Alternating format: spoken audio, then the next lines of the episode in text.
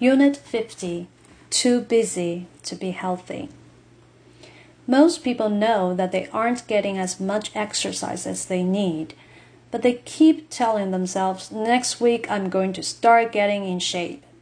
Of course, next week is really busy, and they postpone it until the next, and the next. The truth is, our modern life is very busy and it's difficult for us to find the time to stay fit. This is a relatively modern problem because years ago, physical fitness was a part of life. People walked to school or to work or rode their bikes, often for long distances. Also, many farmers worked the land, exercising their muscles for a long time in the sun and fresh air. These time consuming chores were part of life. The descendants of these fit laborers, however, probably work in an office, sitting at a desk all day long. For lunch, they are too busy to eat a healthy meal. Then after work, they walk to their cars, drive home, and sit in front of the TV until they go to sleep.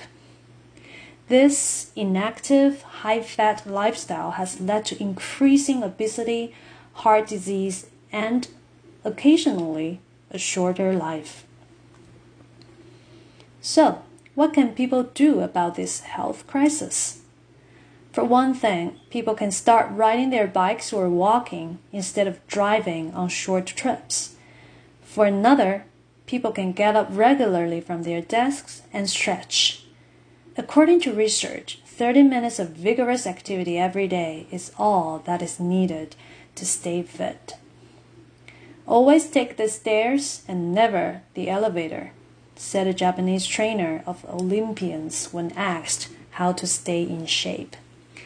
You could also take a walk around the neighborhood after work and urge your children to engage in real sports instead of video games.